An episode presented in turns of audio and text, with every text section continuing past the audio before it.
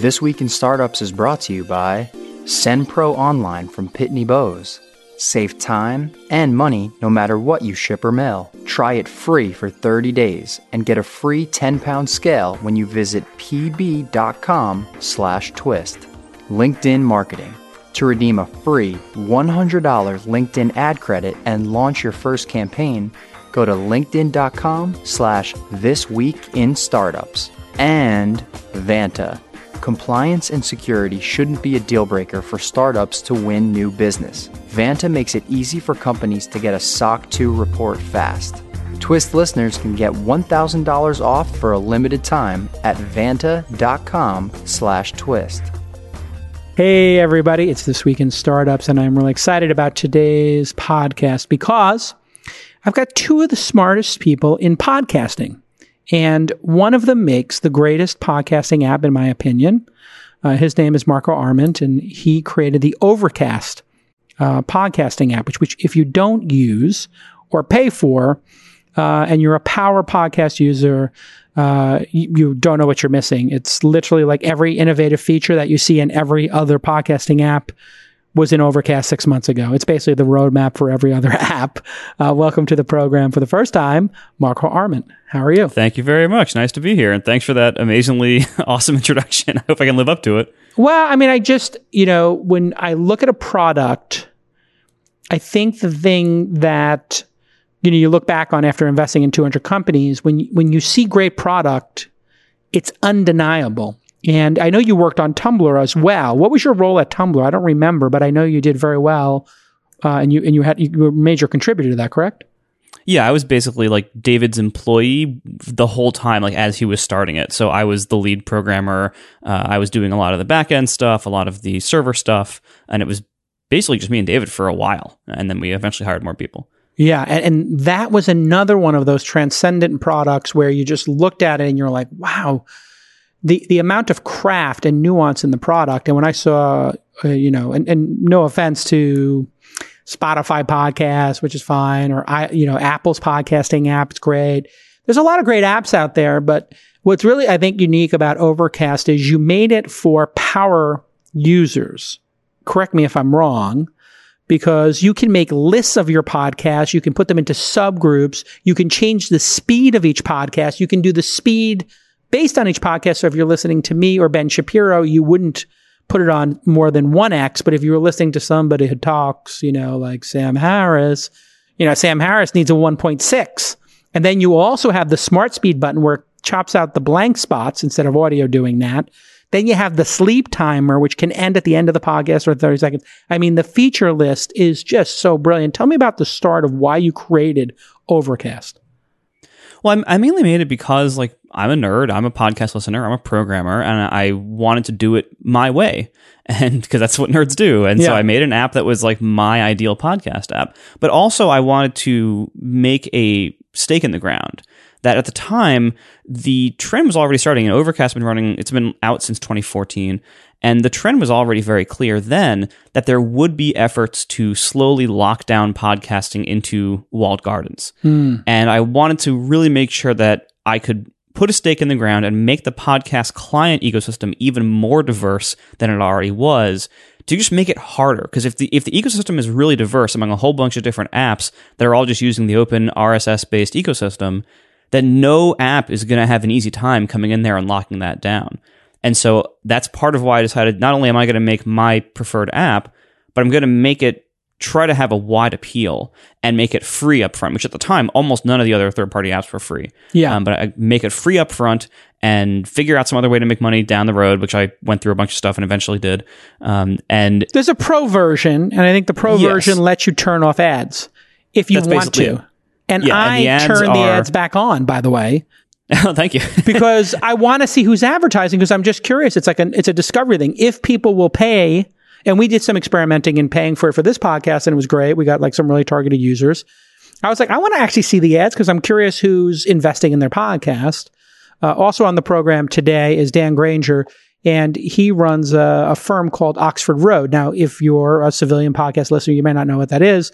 But Dan co-hosted This Week in Marketing, which was a podcast I started when I started a podcasting network in 2011 that I eventually shut down. to focus on this one because I couldn't find enough great hosts and couldn't manage all these big personalities. Welcome to the podcast, Dan. Explain to people what Oxford Road does. So we're an ad agency. I think the unique thing about us is we got in very early to the podcast space, pre-serial. And we've worked with some of the best brands. One of the things we were able to take advantage of was the renaissance that was happening in audio at the same time as the renaissance that was happening with D2C brands. So we were very early with companies like Dollar Shave Club, LegalZoom, you know, companies that now we all know, but at the time what they were doing seemed very novel. So we were able to kind of ride both waves at the same time and build a business very fast. That was able to serve both of those constituencies and to great effect. And so we've, you know, been able to expand. It's not just podcasts, but that is our signature dish. And we're really an audio first agency. Okay. And so I brought both of these gentlemen on the podcast, one from the standard side and the consumer consumption side, and one from the business side in terms of advertising, to talk about the state of podcasting in 2020. As many of you know, I started this podcast under a different name, Calacanis Cast, 12 years ago, I think, and 11 years ago for this one. We've done over 1,000 episodes, but I think it's a good time to pause because there's been a lot of activity. I want to start with the big seismic event, which, Marco, you alluded to, which was, hey, this was built on open standards by a friend of ours, Dave Weiner, who led RSS, really simple syndication, is that right? And then he added an attachment. The ability in your RSS feed to add an attachment. That was the key moment that enabled podcasting. Correct, Marco? Yep.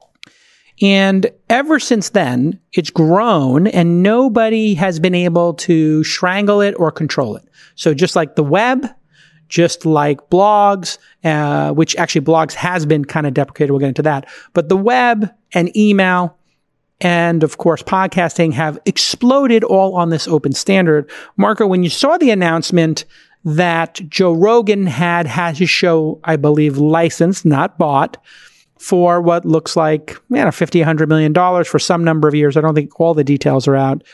You were like, F this, I think, on Twitter was your quote. Explain why that is so problematic to you and to the industry. The main thing is that podcasting has gotten to where it is and is as great and awesome as it is for all the reasons that anybody who's ever heard of RSS should already be familiar with. You know, it's this wonderful open ecosystem with a wide variety of producers and consuming apps and this great ecosystem that isn't controlled by a single entity for the most part. You know, Apple's kind of an asterisk in certain ways, but for the most part, it's not really controlled by an individual entity. And you can compare it to something like YouTube, where if you want to make video that matters at all today, it has to be on YouTube, basically. And so that you have this one company, this one platform controlling the, by far, like the majority of this really important medium. And you look at doing stuff on the web. And if you do stuff on the web, you are really beholden to Facebook for traffic, and you're really beholden to Google for, you know, like for inbound search. And so you have these like these couple of massive companies that control a massive part of your business, and like in the case of YouTube, it's even worse than the web because you have to do all of your business on their platform as well. And podcasting doesn't have that right now, and it never has. Apple has been the directory of choice, and Apple still has the largest app to consume podcasts, but they have really been fairly benevolent in their ruling of podcasts. They've really taken a very light hand to it and have really embraced and empowered the open ecosystem as much as they really could. So this one company having this massive share hasn't really been a problem for us. And then everybody who's not Apple is all kind of, you know, working in the same ecosystem for the most part. And then the difference is that Spotify did what a few other companies have tried to do before and have met with mixed success, which is to kind of create a walled garden of podcasts that tries to become the default way people listen to podcasts. And that normally wouldn't go very far, but the difference here is that with a combination of Spotify's immense existing market share of people listening to music using their apps, and also an immense amount of money they've put into it, Spotify has been able to not only acquire a pretty big chunk of market share pretty quickly, but although it's not as big as most people think it is, but it is still a substantial market share. But also they've been able to now really put a pretty big push of buying exclusive content for Spotify. Right. And this is where it becomes tricky, because if you're just trying to get listeners, then everyone's still playing on basically the same footing. Everyone's still, you know, there have been a couple of premium services before that had exclusive content, but they weren't very big. They didn't go very far. So for the most part, you know, an app like Overcast, like my app, it can compete pretty easily, as well as any other app that's like Overcast. I mean, there's hundreds of podcast apps out there, and we could all basically play the same catalog of content. And so it's this wonderful ecosystem of all this creativity and all these wonderful tools and different apps for different preferences. It's, with a few exceptions, very privacy respective, very creator friendly. It puts a lot of control in the creator's hands. Yes, the creator gets to decide, hey, I have this RSS feed. You can use it under these rules. And if you break those rules, I can restrict your access to it. When we get back from this quick break, Dan, I want to take your temperature on what you think the Joe Rogan Spotify deal is, and if that is going to become an ongoing trend and what it means for the business of the open source, open platform world of podcasting when we get back on This Week in Startups. All right, with SendPro Online from Pitney Bowes, you can simply print postage stamps and shipping labels even when working remotely, which, let's face it, a lot of us are doing. For as low as just $4.99 a month, you'll have access and discounts of up to 40% off USPS Priority Now. And you're now going to get up to 62% off UPS daily rates. They get all these great deals with SendPro Online. Plus, since you're a This Week in Startups listener, you're going to receive a free 30-day trial to get you started, and you're going to get a free 10-pound scale. And what that does is it ensures you never overpay, because that's what I used to do. I just overpay every time. I have no idea how many thousands of dollars I wasted. So you know the benefits. You're going to be able to print those shipping labels. You're going to be able to print those stamps, even when you're working remotely. And you're going to save 62% off UPS second-day air. You're going to schedule all your package pickups and track shipments from departure to arrival, soup to nuts. You'll save 5 cents on every first-class letter and up to 40% on USPS Priority Mail, which is a secret weapon. It works incredibly well, starting at just $4.99 a month. That's $4.99. Calculate the exact postage. Get access to the mobile app and ship and track your packages on the go. Print from your PC, avoid trips to the post office, kind of important right now. All you got to do is go to pb.com, not peanut butter, Pitney Bowes, pb.com/twist to access this special offer for a free 30-day trial, plus a free 10-pound scale to get you started. That's pb.com/twist. Experience the savings in your shipping costs with a free trial of SendPro Online from Pitney Bowes. All right, Marco Arment is here. He's MarcoArment on the Twitter. He's pretty active, and he has a website, marco.org. And of course, he makes the best podcasting app, in my personal opinion. It's the one I use, is my daily. I'll use Spotify from time to time. I'll use iTunes, the Apple Podcast, but Overcast is my default, mainly because I love the queue and I love the custom settings. The queue to me is everything. I just start at the top of my queue, I work my way down, and I have my paid podcast in one area. It's just a great product. Dan, when you hear Marco talk about, hey, you know, Spotify now has this big chip stack, I'm adding that piece, and they're going to take something like Joe Rogan, which is, I think, the number one podcast in the world, and they're going to say, you know what, it's now... we're going to control it.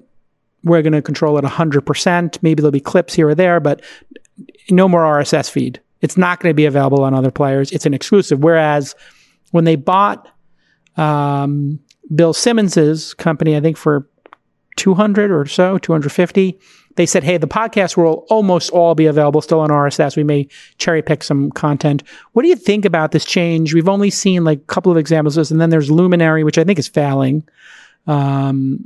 Pretty hard actually, because I mean, there's so much great content out there that for me, like Russell Simmons, I'm interested in maybe listening to Russell Simmons, but I'm not interested in paying for Russell Brand.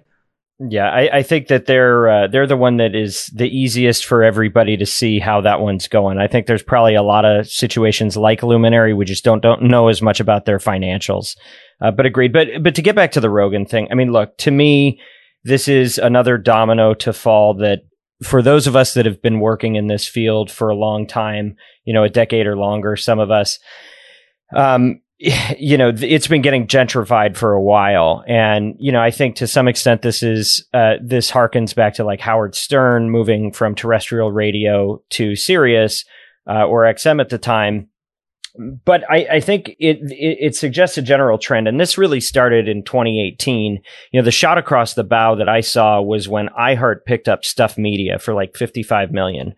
And then one by one, you keep seeing these things happen. Now, Rogan, because he's top dog, that one's getting the most headlines. But I think this is just one in a succession of many. And unfortunately, I think that it is... and fortunately, I think that this is the new way that this is going to go. You know, this is Starbucks moving into the hipster town, and everybody goes, oh man, it's getting so commercial. It's going to happen. It's going to ruin some things that we love about podcast. It's going to open up opportunities as well. And I think, what is the opportunity it opens up? Yeah.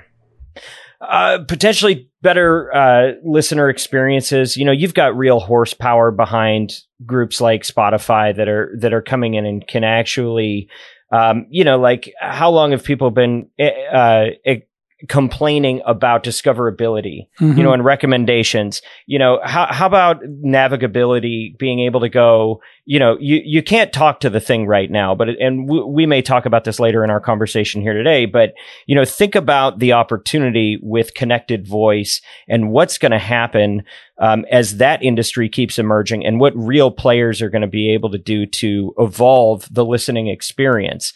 And they're also just going to be able to resource some programs that is really, really hard in kind of the ragtag way that most of us have come to love the industry. So I think it's both. I think there's a good and a bad, but what you have to understand is that there's really two worlds that are starting to split off here. This place was built by venture capital backed startups. You know, I was at the beginning, and we launched brands like Dollar Shave Club, ZipRecruiter, Blue Apron, MeUndies. These were companies that came in, and we put them on podcasts because frankly, they couldn't afford to do a lot else other than, you know, search. And that's why we've had all these crazy promo codes and vanity URLs for all these reasons, because these are performance marketers. They're counting customers when they buy the ads. Now, that's not going to be what gets podcasts to the next level. That's what got us here. What gets the ecosystem to the next level is when they get brand dollars. So Coors Light, which is a sponsor of our podcast now, and I'm popping open a crisp Coors Light once in a while. You know what I thought when I saw it, Marco, and I think I may have responded to you on Twitter about this, is what I like about this is I think it now turns, I don't want to see, you know, the top 200 podcasts all get taken off the market. But if one or two get picked off and they become platform specific, it's almost like, you know, Issa Rae going from YouTube to HBO and having a bigger budget. Okay, fine. But it opens up another slot because the number one podcaster is gone. We all get to move up one in the ranking. So as long as it doesn't become a huge trend, if people want to cash out like Howard Stern did and lose, you know, because I think Joe Rogan loses audience in this. He's going to lose audience. So Marco, what do you think about that as like a sort of counter? And is it okay for people to get cherry picked? Or do you think we're actually in an existential problem where what happened with RSS and blogs was Twitter, I don't think, supports RSS anymore. Medium doesn't support RSS, and RSS players all the RSS readers went away except for maybe FeedBurner. I mean, RSS, there's still a you know, community of nerds like me who use it every day. Yeah. But, you know, certainly it isn't as big as it used to be. And I think that's largely because the world of blogs isn't as big as it used to be. And that has lots of effects or causes to it. I think you can point directly to social networks and timelines being the way people consume and produce most information these days as probably the biggest reason. But going back to your question, I think, you know, there is some degree of certainly audience loss. Like, you know, when Howard Stern moved to Sirius, he did, like, I went with him, but most people didn't go with him. He lost 90% of its audience. He went from 20, 30 million a day to like 2. Right. And this is why, you know, when somebody like Rogan moves to a single app, he does have the advantage that Spotify is a big app. And by most numbers, Spotify seems to have something like 10% market share of podcast listening apps. And that's a lot, you know, that's, and they achieve that fairly quickly. So that's not nothing, but that's not the entire market. Right. And people know from the world of video apps, like, you know, if you want to watch your TV shows through an app, you have to have 17 different apps to watch all the shows you want to watch, because every network and everything has its own thing. Nobody wants that. No, consumers hate that. Nobody would accept that if they had much of a choice. And right now, podcasting has gone all this time where the vast majority of content people listen to can be accessed in one app. And it's even better, it can be one of like 100 apps, but it's like you can just have one app on your phone and hear all your podcasts. And so great, when one or two podcasts have been purchased and moved to exclusive deals with somebody, they do lose a lot of audience.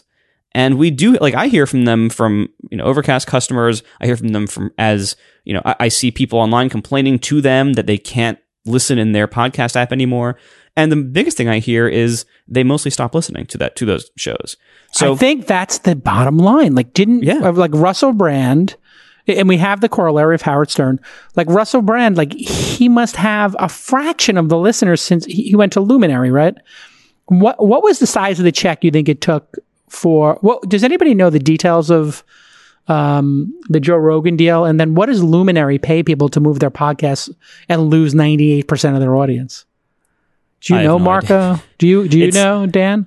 Yeah, I don't know the Luminary numbers. I mean, look, let's be honest. That show was not much of a known quantity in the ecosystem previously. It could have been, though, because he gets great guests. Yeah, I mean, but look, that's the problem with so much accessibility on this stuff, though, is there's a million celebrities that have a podcast now. There's a new one born every day, and they all have amazing guests, right? So you've got a bit of an overchoice problem. And I think it makes it... And so what you see happening is when you talk to a celebrity and they're like, oh, I'm thinking about starting a podcast, what they don't realize is that they're going to have their famous friends on, and they're going to get 20,000 people listening, and they're not going to make any money for a long time if they're doing it that way. Yeah. But I think with Rogan, he had crossed over. I mean, he's on a whole nother level that really nobody else has seen except for maybe like an Ira Glass, and, you know, good for him for cashing out and getting his money. And I don't know. I think there were some projections, and it's probably, I suspect, north of 100 million that he saw that he's going to see for that. But what is it? Did anybody know the duration of it? Is it a 5-year deal, 4-year deal? Ooh, it was a long time. I haven't looked at it. I'm guessing it's going to be like a 5. I think it's going to be like a 5-year deal, and they just represent it. Do you think they'll take the ads out of it, Dan? That's what we're waiting to find out. I got some clients that are hoping that he doesn't, as am I. But again, like I think it's one step at a time. Like step one is like move them over, show that you did it, right? Mm.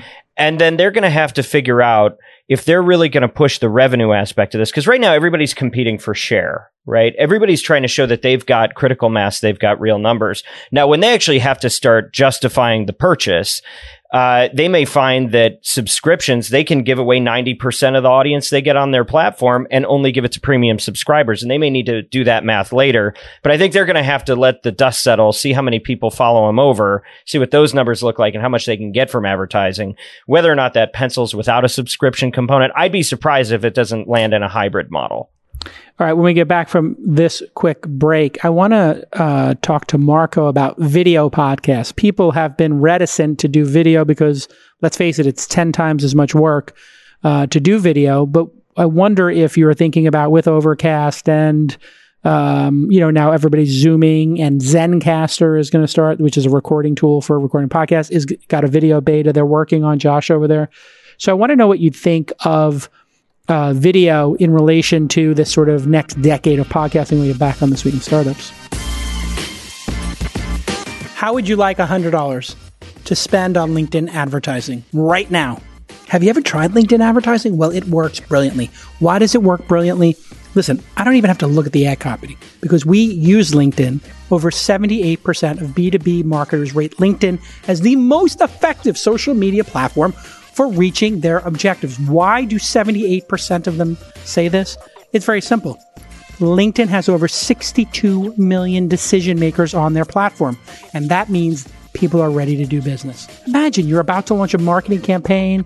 It tested really well. That's great. Your team is happy. Everything's going according to plan, except for that one thought in the back of your head, huh? You're thinking, how do I ensure people I want to target will be in the mindset to receive my message? Are they ready for the message? Well, the answer is LinkedIn. When you market on LinkedIn, your message reaches people who are ready to do business. They're on LinkedIn. They're in a business mindset, okay? LinkedIn will help you reach your short and your long-term business goals with tools for brand building and lead generation. Lead gen, super important. And you want to target that professional by their job title, by their company name, by their location. I mean, this is just... We're talking about super targeting that you cannot do on any other platform. And you can engage people you know have already visited your site. That's called retargeting. You may have heard of it. Here is that call to action you've been waiting for. $100 in advertising credit towards your first LinkedIn campaign. Just think about that. $100 if you type in the domain linkedin.com/thisweekinstartups. You get the Hyundai right there. linkedin.com/thisweekinstartups. And that means terms and conditions, of course, apply. LinkedIn.com/thisweekinstartups. Let's get back to this amazing episode. All right, we're talking about the state of podcasting with Dan Granger. He is at Oxford Road. That's Oxford_Road on the Twitter. And of course, Marco Arment, who is very famous for being just a product genius. You probably know Tumblr, which was just transcended in the microblogging space, really defined it along with Twitter. And then Overcast, which what's the footprint of Overcast now? I think you show how many paid users you have on like the page with who's paying. Do you still do that? It's just like I show like how many have upgraded this week, so it's never like a total, but it is a running number. But what percentage wise, market share wise, by Libsyn's numbers, which I think are the most broad numbers that are publicly released anywhere. By Libsyn's numbers, I have roughly like 2.5% market share of the podcast space, which sounds like a little, and it is percentage wise a little, but it's actually one of the biggest apps by having. It puts you in the top 10, right? For sure. Yeah, I think it puts me in like the top 3 actually. It depends on how you're ranking, but yeah. Yeah, I'm very happy with it.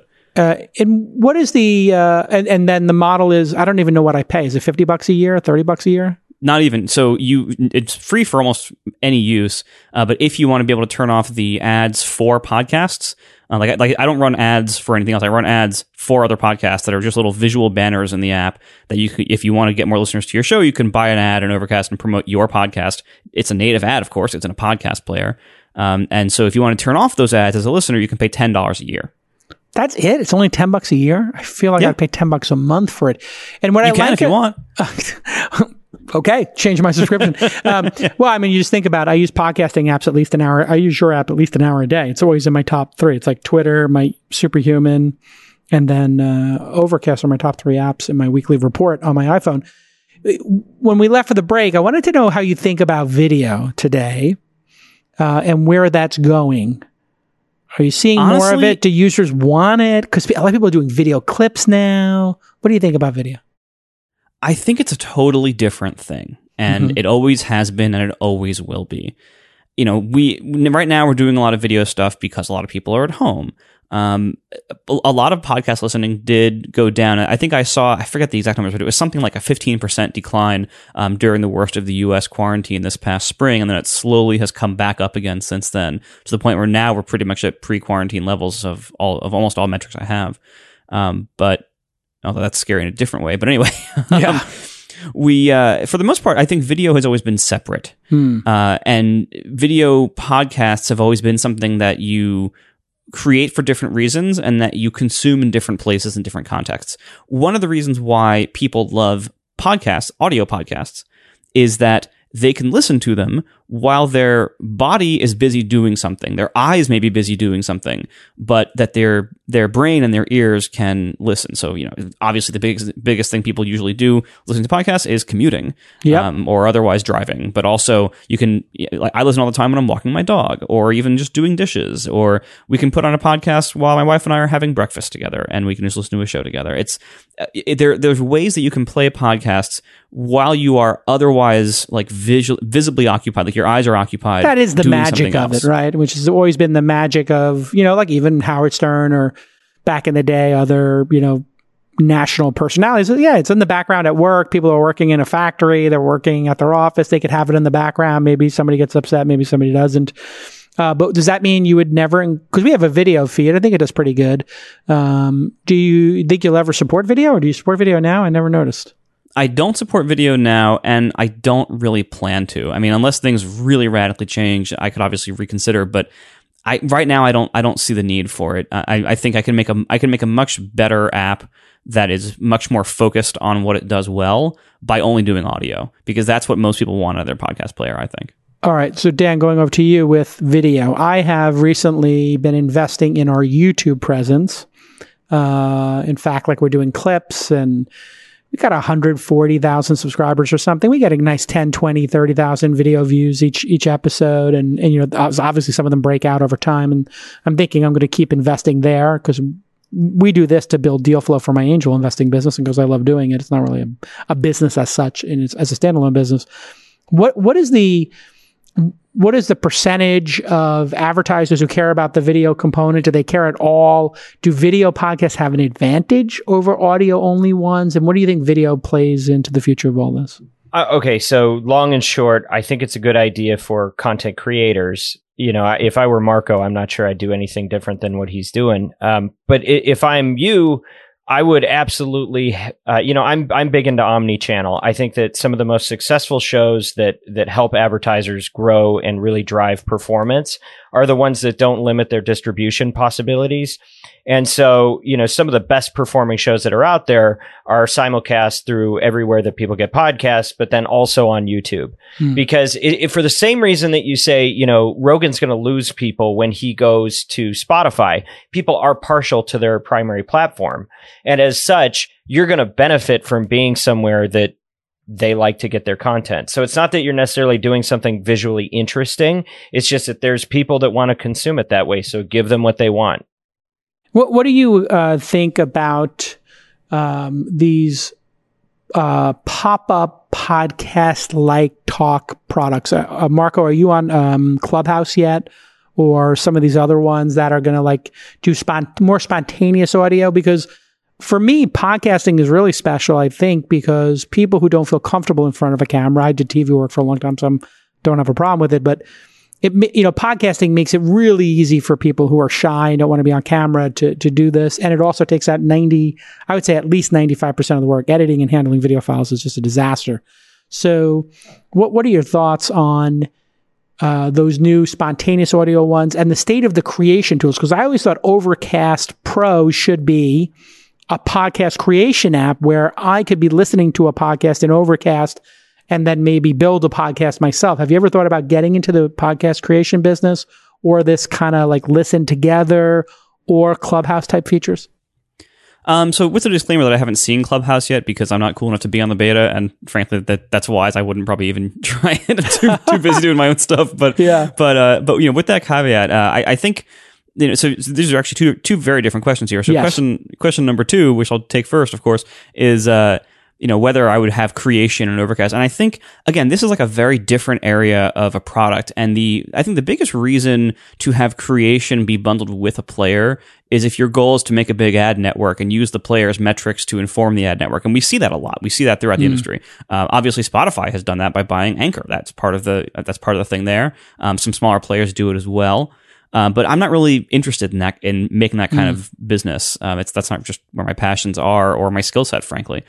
So I don't think, I think I'd rather just keep Overcast being a player. And I do also make production tools, but they're not part of Overcast. They're their own things. What because are those? So I make one called Forecast. That's probably the big one. It's a post-production tool that lets you add. It's a very fast MP3 encoder, unless you add chapter markers. Oh, we use it metadata all the time. We love that. Yes, you do. Did you come out with the chapter? Was that your innovation, chapters? No, I didn't make chapters. I did take advantage of a couple of parts of the spec that no one else was really doing to make them a little bit more interesting and a little bit. There's a little bit more dynamic functionality you can do with Forecast and Overcast that's not yet widely supported in other players. Like, you can have a chapter that shows up without appearing in the list. You can just display an image or a link in a certain time range, but not have it be like a semantic chapter per se. Anyway, that's a nerdy thing. So it's almost like a it's like a shadow chapter. I like that a lot. The idea, like, you know, I've had so many people pitch me ideas about, we need to extend the podcasting standards and build in support to all these clients so that we can do rich content. I'm like, okay, what does that mean? And what they describe, what they want to do, usually boils down to being able to show metadata at a certain time range. It's like, well, you can already do that, you know. You like, we have that already. It's called Chapters. It's supported in almost every app. But nobody uses it. Like, is it in Apple Podcasts? Doesn't do it. Spotify doesn't do Chapters. I never see Chapters. Spotify is not a great podcast by these metrics, but Apple does support Chapters. They have forever in the M4A format, and they recently added MP3 chapter support, which is what Forecast generates. It's not every app supports all of the features of Chapters, but almost every app supports at least the basics. And so it is a great way to display timed metadata along with playback. And so, it's like, there's so many respectful of the content creator, because when people hit that chapter, you haven't ripped up my podcast and put it on your servers, and now I can't see data on listens, right? You're just directing people to it. It's all client side. This is all happening client side. Like, you as the creator bake the chapters into the file as ID3 tags, and then the player plays it, and it's just, it's whatever you specified. And if you don't put a chapter there, then it doesn't become one. You got to do a better job in Overcast of like explaining to people that it's there, because you have to swipe left to see it. I think it should be the default. Like, when you're playing, if chapters exist, why doesn't it just show chapters by default? Is it just like some hidden Easter egg right now? No, well, I mean, it shows them kind of like above the scrubber bar and a little like chapter forward button, but admittedly, the now playing screen needs a lot of work. This is an area where I'm working quite a bit, actually. I love your now playing screen. I'll be totally honest. I love that I can very quickly change the speed. I love your forward and advance, but I just think chapters is... I would love for chapters where if you clicked on them, it would open to a transcript, or it opened to a rich transcript with links. What do you think of, Dan, clips? And are you thinking about clips? Because we are doing a lot of work on doing clips on social media. And as you know, I put in my second reply on Twitter the advertisement for that podcast to give them extra play. I want you to talk about clips of podcasts when we get back on This Week in Startups. All right, this deal from Vanta is so good, I want to start my ad read with it. Vanta is giving our Twist listeners, think about this, $1,000 off their first SOC 2. By going to vanta.com/twist. That's not a joke.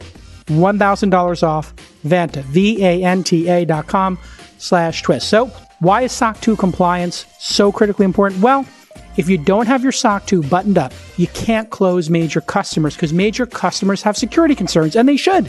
And if you already have your SOC 2 report, don't you want to make it easier to maintain it year after year after year? Of course you do.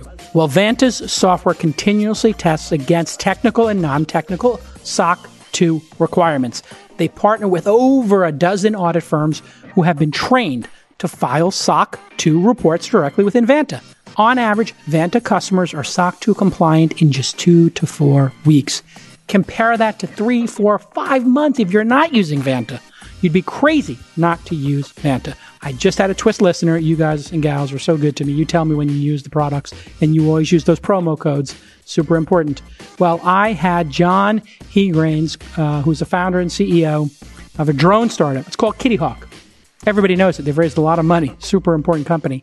And he said Vanta was essential in helping them get their SOC 2 compliancy set up and maintained. And he loves the tie-ins with Google, Slack, GitHub, and AWS, which is really essential for Kitty Hawk's business. Use Vanta, people, and get that $1,000 off, just like Notion, Lattice, user testing, and hundreds of other successful companies who got their SOC 2 reports with Vanta in weeks, not months. Unlock those sales and give your employees all that time back in their calendar to work on more business-critical assignments. There's so much you got to get done right now. Use an expert. That expert is Vanta. And they're giving Twist listeners $1,000 off their subscription at vanta.com/twist. I don't know how long they're going to keep this going, so I want you to take advantage of it right now. Vanta.com/twist. All right, listen, podcasts are taking over. Why are they taking over? I'm going to ask my guest in a minute. My humble opinion is, man, social media is just a place for fighting and bickering and just bots and stupidity in the overwhelming majority of the noise. But when you want to have a long considered conversation like we're having now, podcasts are such a reprieve from the inaneness of social media and the lack of depth. And we kind of get back to expertise. And boy, do we have expertise today. Dan Granger runs Oxford Road, which is one of, I don't know, one of the top 3 agencies in podcasting? Yeah. I mean, you kind of pioneered this all. Yeah. I think that's fair. Thank you. And you started working with all those D2C direct-to-consumer companies, but now it's expanding. I'm curious what you think of clips and what you think of sort of micro content and this growing trend where people are clipping up the podcasts and people maybe consuming little pieces of it. Right. Well, first of all, as a promotional tool, you know, samples are always the best if you can do it. And when you're in entertainment of any kind of product, you want to show a trailer. You want to give people a taste of what they're going to get if they come for the whole thing, right? Hmm. So I think as a promotional vehicle, all day long, everywhere you can get it, where there's a like audience that might have an interest in that. I think you're touching on something that's very important when we talk about what the next revolution is going to be in the space, because the thing has to keep evolving. And I am predicting that I think multi-length content is going to be a big deal. Wait, define what multi-length content is. Basically, not every show has to be an hour long. Oh, I see what you're saying. The show ends when it's not interesting, which is how Howard Stern started doing it. Right. Joe Rogan, I do it, everybody.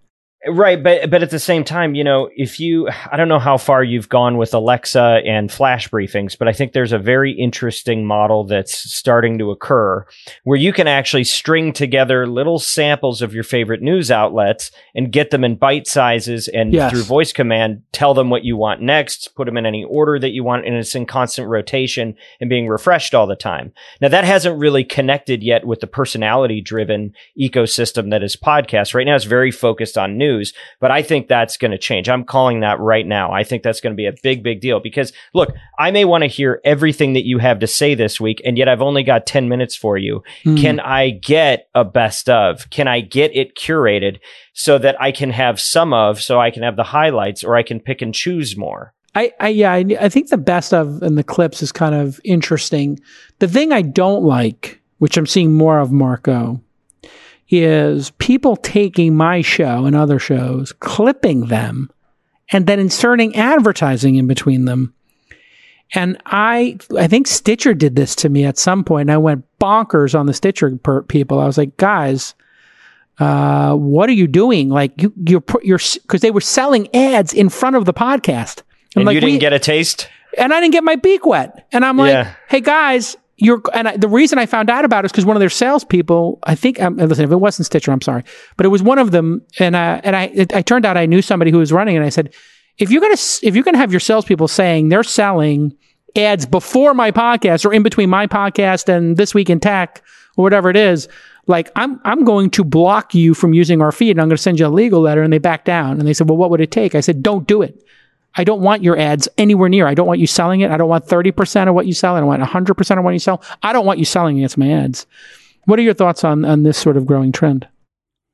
Well, the good thing is that has mostly not happened recently. Like that I think you're right. That was Stitcher back in the day, and they did stop doing it eventually because it caused so much blowback.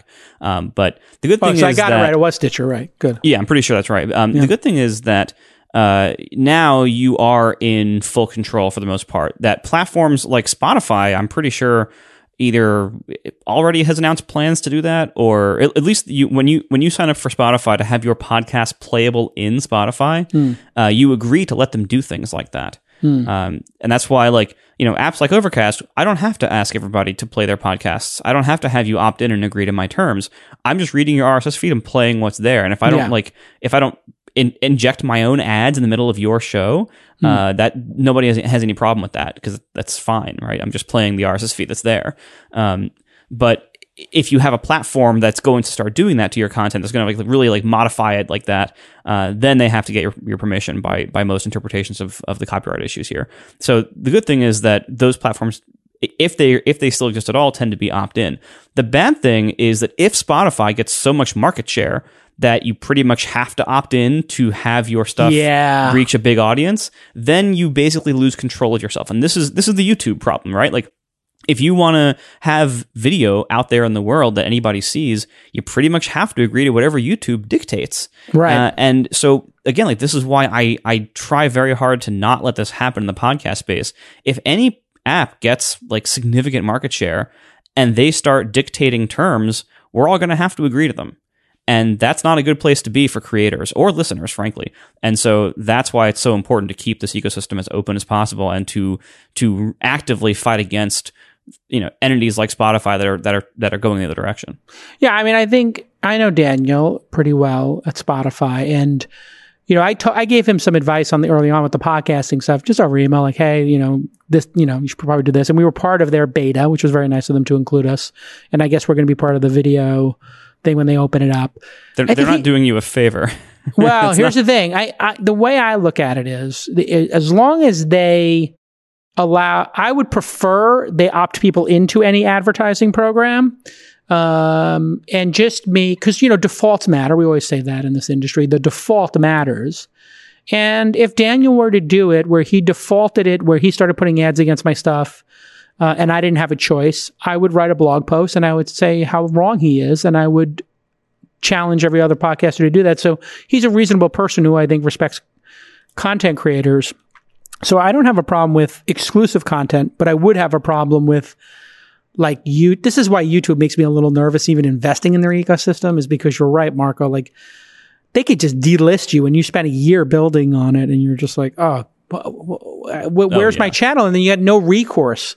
You can't even, there's nobody to talk. I mean, I can, I'm Jason Calacanis. I can email Susan Wojcicki if I want to, and she's going to respond, or else I'm going to go ham, but on Twitter or something. But, you know, if you're just a civilian or somebody with a small podcast, you can't get any recourse. That's the problem with these big platforms, isn't it, Marco? Totally. I mean, the reason why podcasting is so great for creators and for listeners, but especially from the creator side, is that there's basically three big things that ruin everything else that we don't have here yet.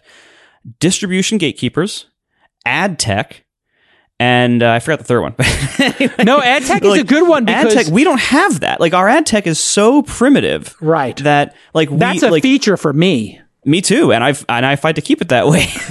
Well, I don't want you taking my data of my listeners. I don't want YouTube taking it. I don't want my users to give up any of their data. Oh, number three was algorithms. That's what it was. Yeah. So we don't have, like, recommendation algorithms that really control what people see and what they don't see. They exist in the podcast ecosystem, but they're not really major influencers in what people see. I like you have collections, right? You have, like, ranked lists and collections. Yeah, those are pretty much just top lists combined with, like, how many users are recommending them at any given time, and that's about it. And you know, for the most part, yeah, I'm doing a basic, you know, for most shows are added by search by name.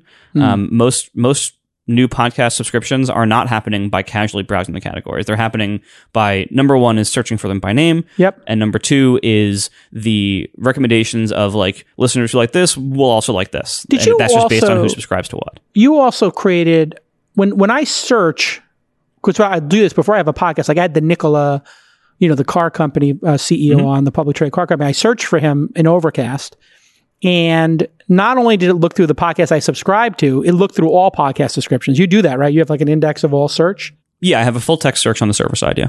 See, this is the thing for discovery that's been amazing for me, because the way you do it is so brilliant. Up top is, hey, he's been on This Week in Tech, or, you know, Nicolo's been on, you know, this podcast. But then here are podcasts you don't subscribe to that he's been on. So you have to create that entire search index and keep it maintained. Oh, yeah. See, this is a killer feature. I love that feature. But were you the one who said your data is my liability? Yeah, pretty much. Like, you know, especially explain what GDPR, you meant by that. Yeah. Yeah. So, like, ever since GDPR, I've taken an even larger privacy stance. And I'm actually going to go further in this direction in an upcoming version of Overcast. I'm going to probably anger some people, but I don't care. The idea here is, like, I don't want any private data. Like, if I can, like, private data should be treated like nuclear waste. Nobody should want to possess this. Mm-hmm. And if you can get away with doing your job and having your company function without getting a piece of private information, you should not capture it. And so Overcast has gone very heavy in that direction. I was always, you know, pretty privacy focused, but, you know, in recent years, I've tried to do as much as I can to get rid of as many email addresses as I can. I've stopped logging IP addresses anywhere, even, like, in server logs. Like, there's just no IP logging, nothing based on IP addresses anywhere. So you don't know what I listen to. If unless you have an email address in your account, then I could, you know, then it's sitting there in the database. But if you have an anonymous account, which is the default and has been for some time, and you can convert an email account to anonymous with one click, then I have no idea what which the other thing you did that was really smart is people were doing the old tracking pixel in their show notes. Mm-hmm. And I noticed, because I was listening to Scott Adams' podcast, which I like to listen to, like, all the people on the far right, all the people on the far left. And it's one of the things I love about podcasting is I can listen to Rachel Maddow, Ben Shapiro, Sam Harris, and Scott Adams and get like a view of the world in 15 minutes of each of their podcasts. That's incredibly diverse set of perspectives. But when I looked at Scott Adams, he's always trying to hawk his books, like his influence books, but you turn those images off by default. You make me click to see them, right?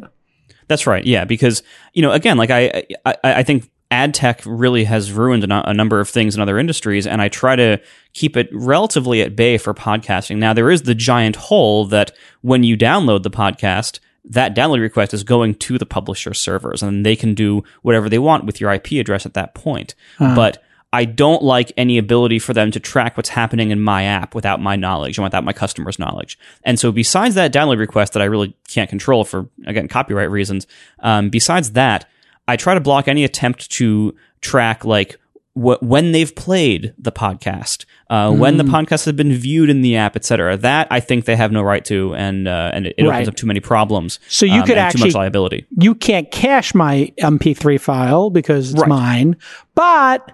if you automatically download it, it's on my hardware, then I'm not hitting it live. Therefore, they can't see that. And you could theoretically cache the show notes so that they don't know that they opened. That would be the thing you're referring to possibly doing? Yeah. Oh, I mean, I already cached the show notes. They're just HTML. But like a lot of packages would add tracking pixels, as you said, to the show notes. So that way, when the app displayed those show notes in a web view, it would load that image and send the tracking pixel info and give them another IP address they would try to associate with the first one, et cetera. It was a whole thing. So what is the new feature that you're going to do to make it even more privacy? What's the new idea here? Well, podcasting has a pretty big problem in its ad tech world, and that is for GDPR compliance, you need people to opt in to being tracked. And there is no way to opt in to a podcast app to the tracking that's being done on a publisher server. And they can tell you once you've played the podcast, by the way, we do these things like, they could say that in the audio. They don't, but they could and they should. But there's no way for you to know before you have already given them your IP address by downloading one of their files. And so what I'm working on is a way to disclose what hosts people's files and what services they're putting their files through and link to their privacy policies right there in the app so that everybody can see that's great. Before downloading the podcast. Great. This podcast uses this tracking package, this stats package, this ad serving platform, et cetera. Yeah, I'm not and here's their privacy policies. I'm not touching those stats packages. I just put ours on AWS, and I've been having all those companies pitch me that they're going to be able to build all this data. I was like, no fucking way am I letting you anywhere near those MP3 files. And then I was like, some advertisers was like, we'll pay you, but we're not going to do it unless you track all your customers. I told them to fuck off. I was like, I don't care. I don't need your money. Like, I don't want you. It's kind of creepy. Anyway, Dan, I got to get you in on this because you're on the ad side of the business and you want to have data and you want to have attribution. What do you think of Marco's position and mine, which is kind of in the middle? I would be fine with people opting into it, but I don't like these, hardcore data, intermediaries. Do you like those? Are clients putting pressure on you to do those? In my world, we were talking earlier about all the promo codes and vanity URLs, which is so archaic, right? It's ridiculous. And I've never met with a company that didn't say we're a very data-driven organization, but like getting people to execute a survey that says, how did you hear about us properly is pulling teeth. And most of the time people get it wrong. So there does need to be advancement. We are seeing some success with some of the new players that are coming out and allowing for pixel-based attribution. But I mean, look, when it comes to the whole privacy thing, I'm personally in the camp that it's like, wouldn't it be great if we could keep our own data to ourselves and knew what we were opting into and not?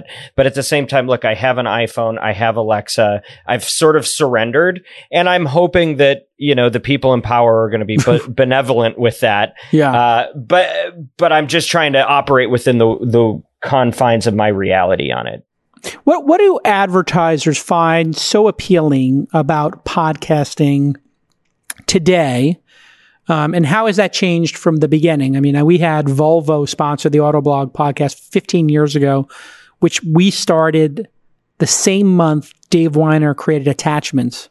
and we just happened to have Volvo. And we said, can we read an ad for Volvo during the podcast? It led to a big thing. What if there's a Volvo story on the podcast? And then we read an ad. I was like, yeah, that's kind of happens on the radio too.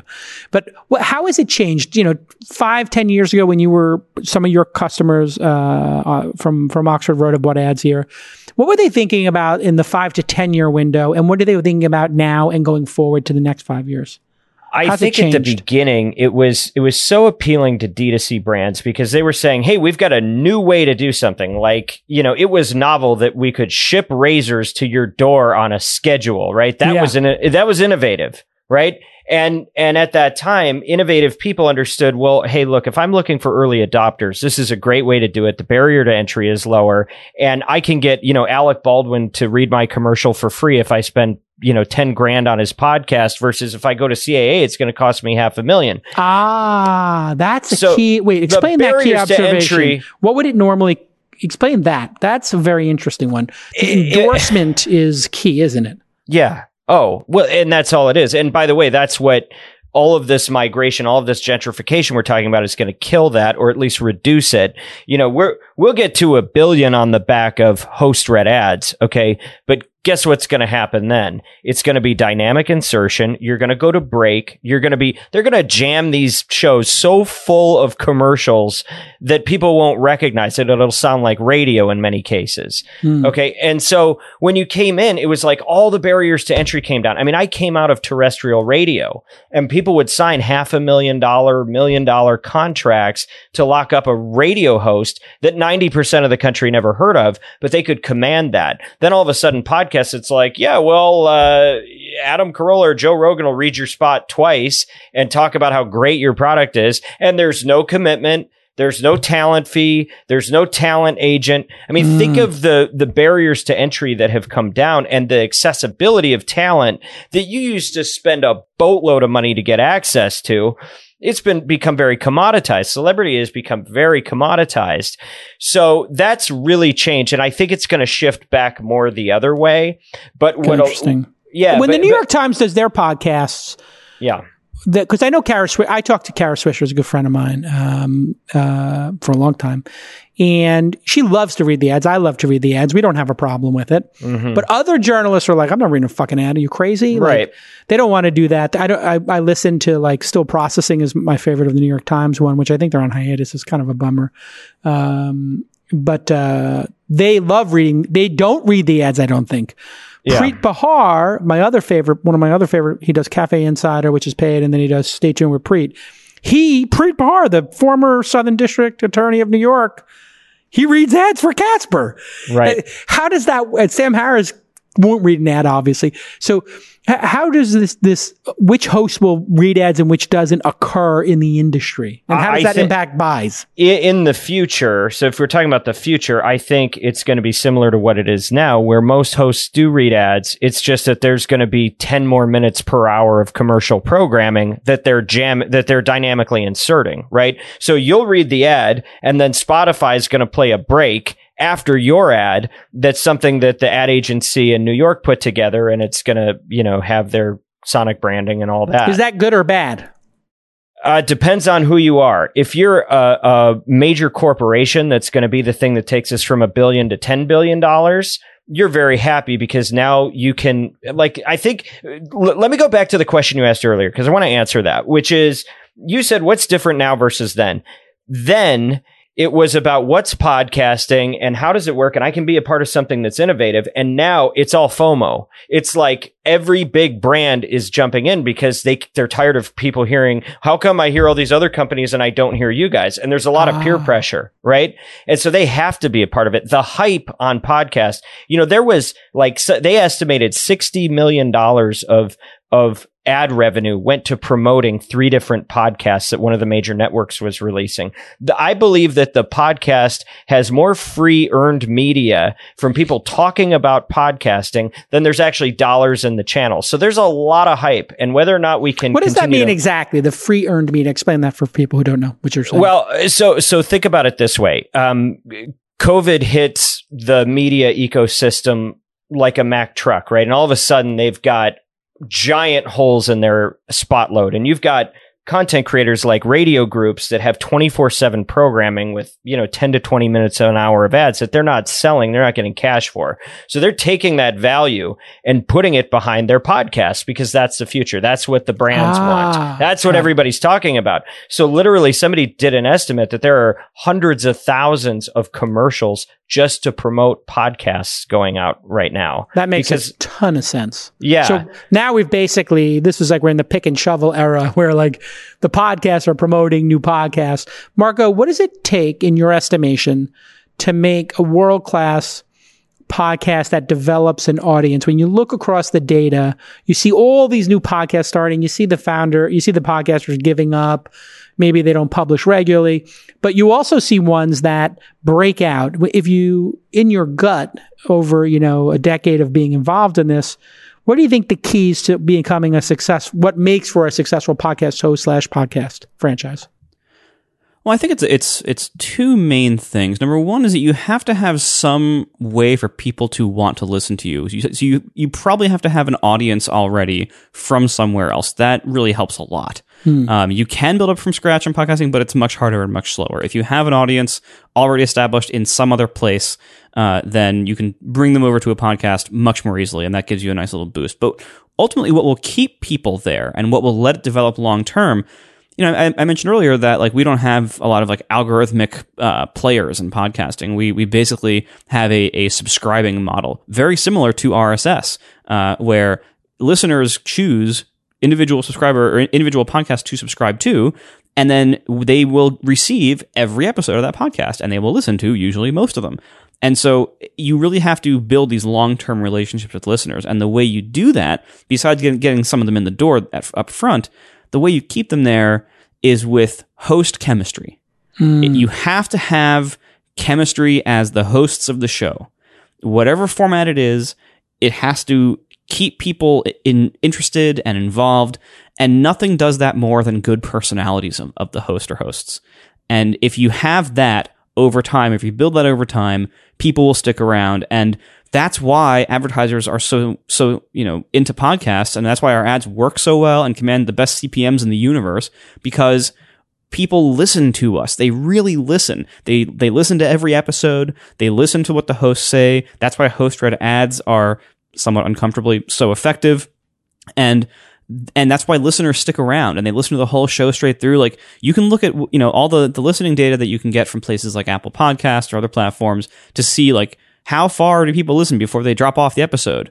And the truth is, most people don't skip the ads, and most people listen all the way through. That's what I was about to ask you, because I know for me, I always listened to the way Howard Stern read the ads when I was a kid. And you grew up in New York too, or in the area? Ohio, Marco, but Ohio. I listened to Howard, yeah. But you listened to Howard as a kid. I'm not sure how old you are, but I'm 49. I'm Gen X. So you maybe listened to him in the 90s or whatever. And he would listen to a Snapple commercial, and he would belch in the middle of the commercial. He would make a joke about Jackie. And I always try to have a little fun. And what I do, my secret, and you know this, Dan, is we have whitelisted advertising on this podcast because we were lucky enough to be sold out, and I don't need to make money from it. So I said, I'm only reading ads for things that I feel like I like. Mm-hmm. And in the early days, I just said, if you want to be on the podcast, I'll go, tell me what your product is. I'll go buy it and try it and use it. And I would actually do that.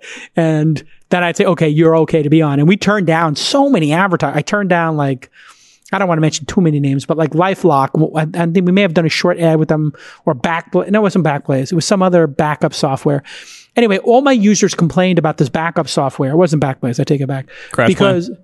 I can't remember which one it was, but the problem was my users were power users, and they were trying to back up a terabyte, and these things would be unlimited backup until you got to 100 gigs, and then they would narrow you down to uploading at 5 kilobits or some bullshit. And I was like, guys, I can't read your ad. It's just too much blowback. And that really, I think, sort of helped it. Dan, what are your thoughts on what makes for a sponsor-led ad? Because my secret is I whitelist the advertisers. I say no to 1 in 5. Maybe 2, maybe 1 in 3. I just I don't want to read that ad. And then I always insist on doing an onboarding call with them. And I say to them up front, do you want me to freestyle the ad or do you want me to read the ad? And if you want me to read the ad, I don't think it's going to work that good. But if you let me freestyle a little bit like I do for Dell, or I open a crisp Coors Light or Zendesk or LinkedIn, whatever it is, Zendesk, you know, we always have a great experience with those advertisers, NetSuite, et cetera. What is your best practice for the advertisers with the host read ads? So, have fun or don't have ads? Fun, Dan. Look, I think it's, if we can get you to have fun, we prefer it, right? But at the end of the day, you've got to think about it a couple different ways. Number one, a host read ad is always going to beat an ad that somebody else writes and inserts into your show 100% of the time. That's why as we get more dynamic insertion, you'll see bigger premiums for the host read. Now, when you're doing a host read, does it matter if you believe in the product? We know that it doesn't hurt. It's not always a straight line, though, correlating from your passion to the performance. Sure. And Bill Burr is like the great case study for that, because he can do an ad where he is insulting the advertiser the whole time and it will work fantastically well. Oh, I didn't know that. I don't listen to Bill Burr's podcast. I got to get it on.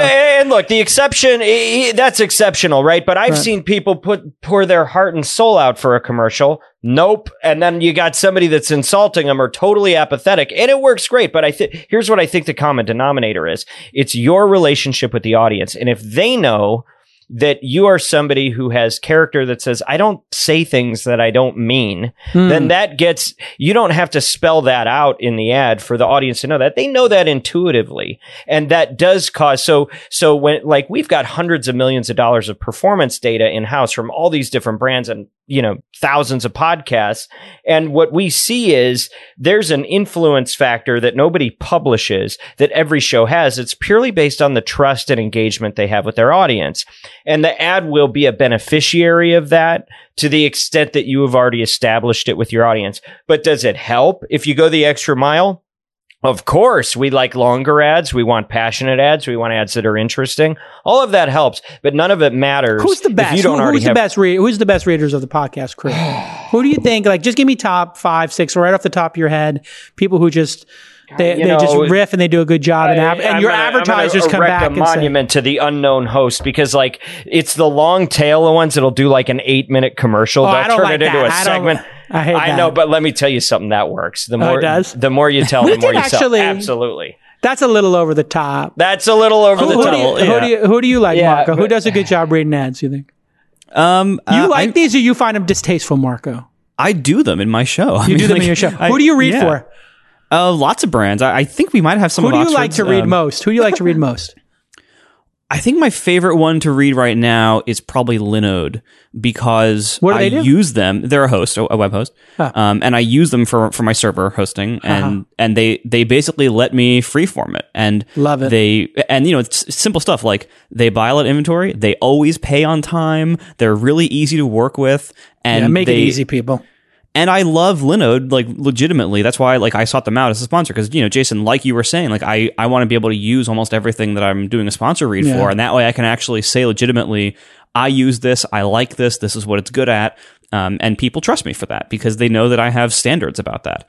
And if I'm, like, you know, sometimes I'll read an ad for something I don't use, but then I won't say I use it. Like, so you don't want to lie and be like, I love vape pens. These vape pens. Back in the day, I got offered a sponsorship for e-cigarettes. I was like, I don't smoke. They're like, no, you just got to hold it in your hand when you're at the poker table. They literally said to me, we'll pay all your buy-ins for every tournament you want to play at the World Series of Poker. You want to play 100,000, you want to play $250,000, whatever. We just want you an e-cigarette hat, e-cigarette thing. This is a lot of money. And they said, whatever you win in the poker tournament, of course you keep. It's yours. I was like, well, fuck that. I'm not smoking e-cigarettes. It's terrible. That's going to come out to kill people. No fucking way am I doing that. Like, the writing's on the wall on that one. But Coors Light, I actually like Coors Light. It's like one of my favorites. So I crack open a crisp Coors Light. I thought it was hilarious that Coors Light even recognizes podcasting. And I was like, I'll drink a Coors Light on air, because I'll drink a Coors Light after I'm off. Fuck it. Hit me with a Coors Light right now. I'll fucking crack it right now. I don't care. I love a Chris Coors Light. And then they're like, oh, Dell. I go, what about cancel culture and using Dan? And we'll wrap up on this. And I appreciate both of you guys giving me the hour. Dan, you have people like Ben Shapiro who is like this brainiac Harvard kid who sometimes says something stupid. He might have some very old world views and like doesn't like transgender people or think that that's he basically could be a religious person who doesn't believe in premarital sex, whatever.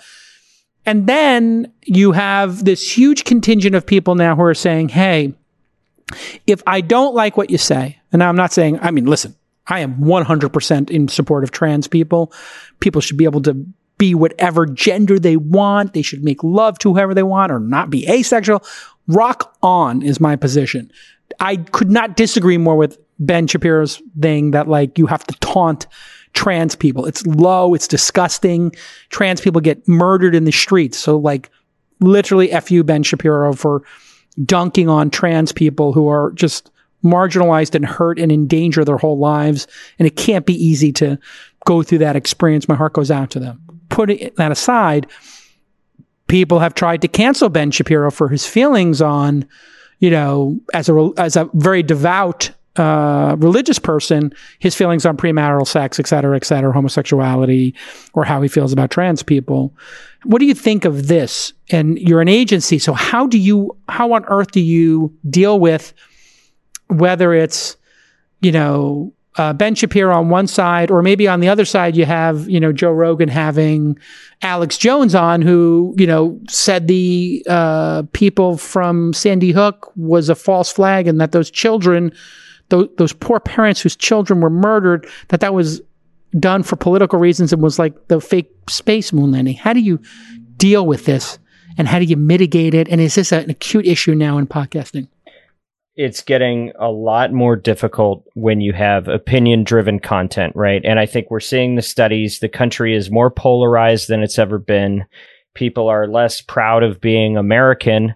You know, we're the United States, and we've never been less united in our thinking. Everything seems to become a political issue, right? Whatever it is, the world got sick. It's Democrats versus Republicans somehow, right? And so this is something I'm very, very focused on, and actually launching a podcast called Oxford Road Presents The Divided States of Media, because brands don't know what to do. They want to do right. They want to support causes that align with their values, and they've got a business to run. And I don't know that it helps anyone for them to be partisan. You know, do you really need Coors to be a Republican or Democrat supporting company? And is that even good for society? Right? I just need it to be ice cold, and right, it's made in the Rockies. Exactly, right. And the worst ad ever. So, by the way, I need to be ice cold. So, listen, you know, Shapiro's one that comes up a lot. And look, I know Ben Shapiro, and I think that... What's he like? What's that kid like? I think he's a decent guy. I really like him. And I think that I don't agree with everything that he thinks or says or how he says it. But I also think that most people's understanding of Ben Shapiro is based on what they heard somebody said that he thinks.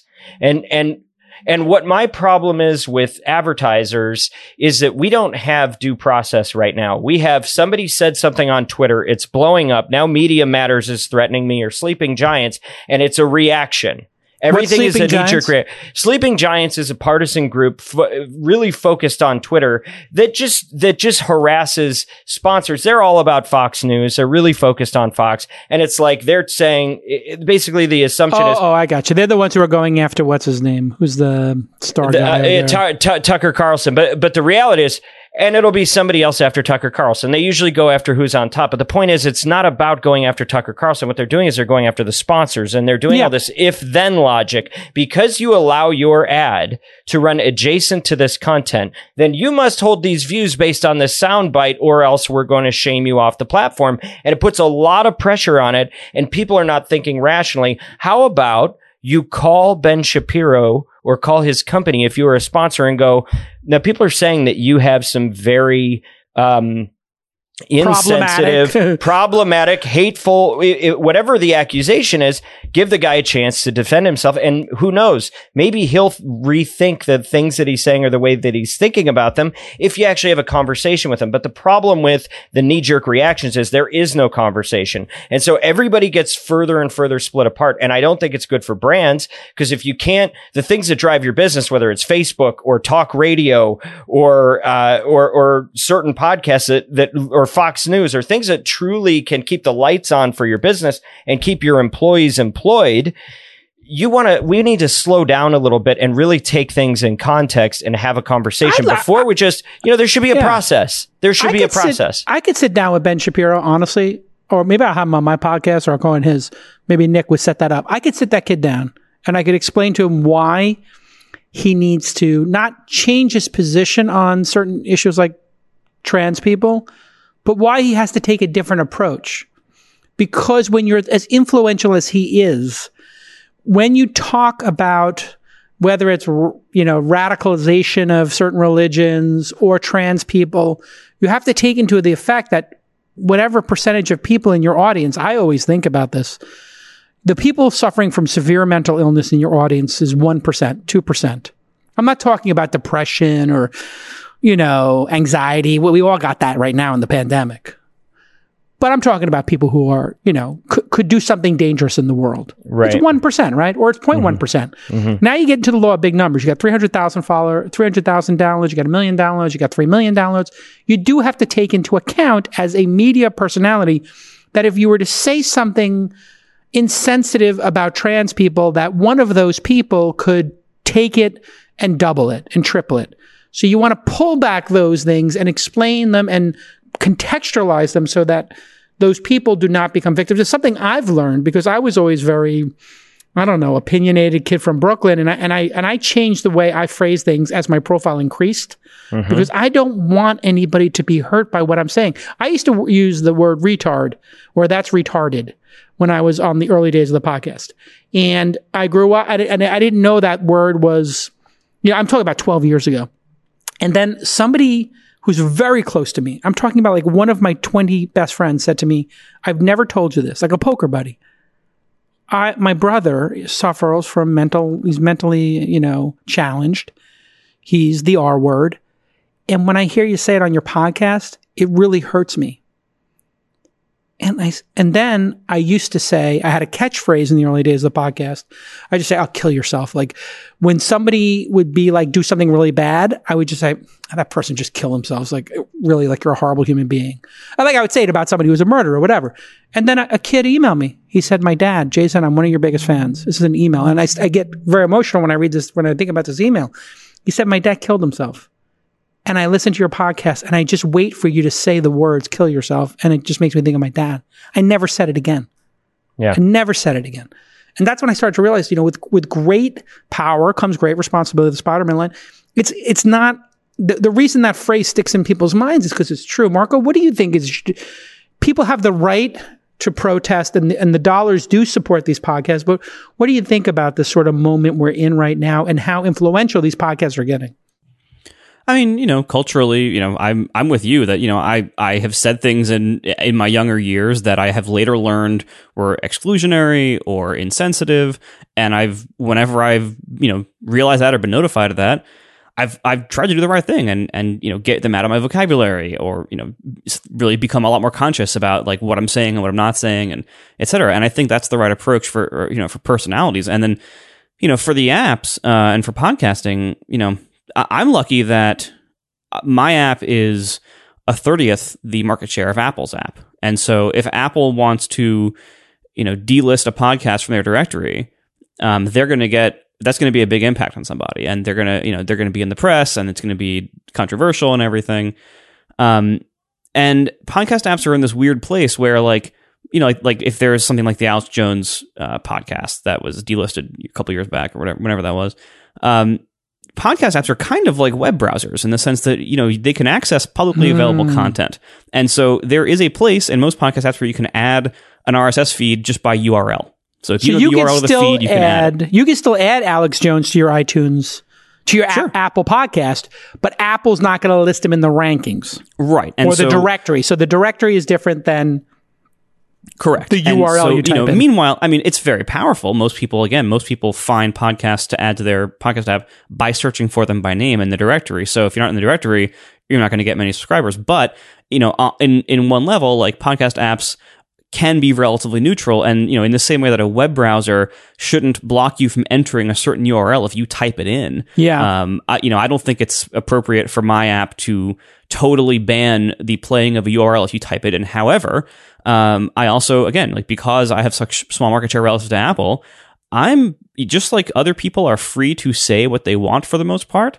I am free not to promote them if I want. And so If there is a podcast out there that has content that I consider either, you know, illegal or hateful or otherwise problematic. Yeah, it's your house. I choose not to promote it in my app. And now, what about this? I do that with a pretty light hand, like, you know, only fairly egregious offenses, you know, will get you not promoted in Overcast, because frankly, I don't have the resources to go out there and police everything. I'm one person, you know, I'm one person. I only speak one language and I only have a certain number of hours in the day to work. And so I don't make it a point to police the directory myself, but when I get reports of podcasts that have really problematic content, I will remove them from like the promotional areas. So you can still search for them by name usually, unless they're real bad. But you know, I'm not going to promote them on my top list. If somebody's got a white supremacy podcast, it's going to get dinged, and you're going to take it out. Oh yeah, if I hear of that, that's gone. Yeah. If somebody told you, "Hey, this is the URL for this white supremacy." This is like a super education, but this is the URL, you know, KluKluXKlan.com/RSS, you know, would you actually block the URL? Would you consider that if people came down on you? I think that would fall into like the web browser thing. I don't currently have a mechanism to do that. I mean, I could build one, but that's never really come up because again, like that's such an edge case where people are going to actually go add the URL manually. And, you know, typically these, you know, hate podcasts have like 4 listeners. I mean, we're not talking about a lot of people here. That's one of the reasons I thought I was always taught, and I'm of a certain generation, Gen X. The ACLU used to fight to protect the Ku Klux Klan literally marching down Main Street in cities.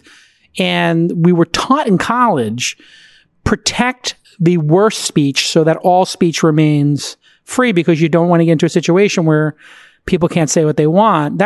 We were indoctrinated into this.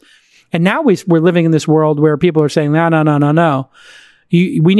Words actually do hurt people. Words have damage associated with them. There is fallout from these words.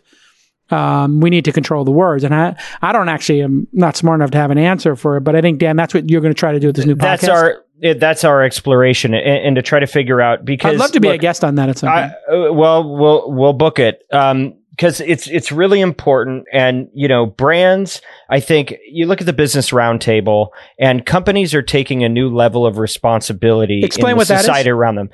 Business Roundtable, you know, 100 or so of the top companies in America all came together and said, here's the purpose of a corporation. It's no longer just about shareholder value. It's about stakeholder value, which includes suppliers, employees, the community around you, right? Customers.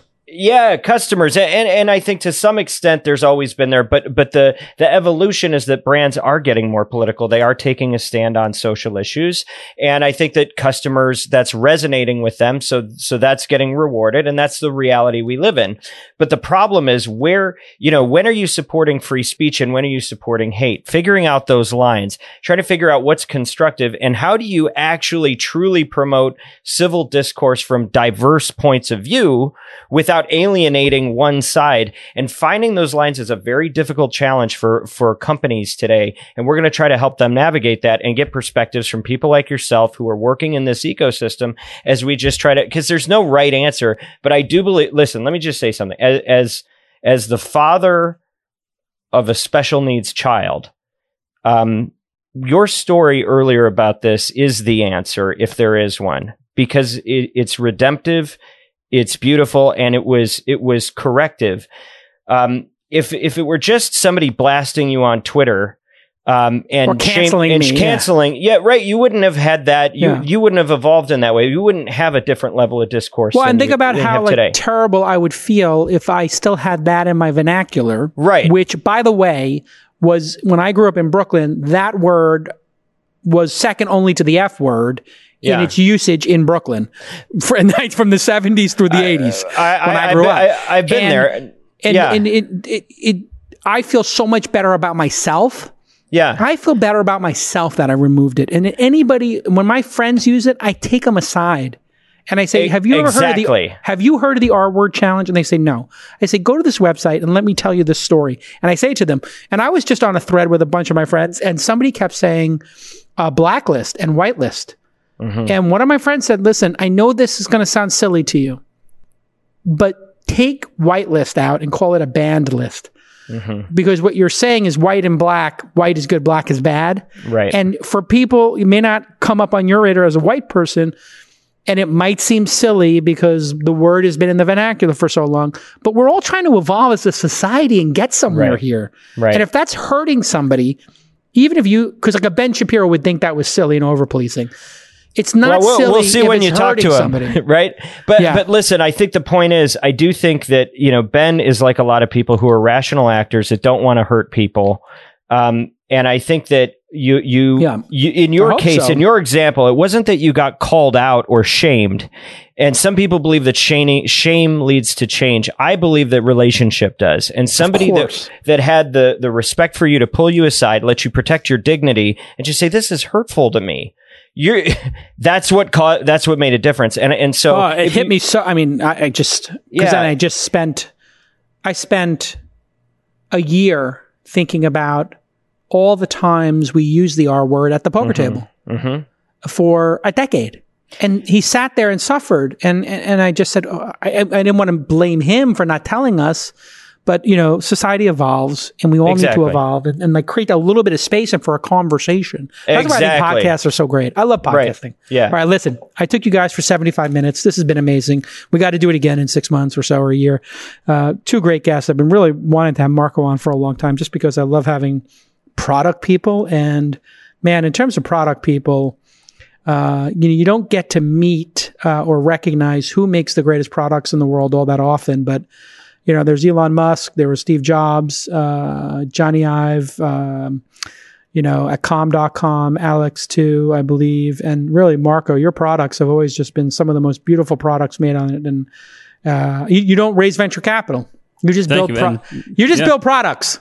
And they really make money. What it is, like, I like working alone. I'm not a good manager of people. I like working at home and I have my family life. So I do what I can as a one person company.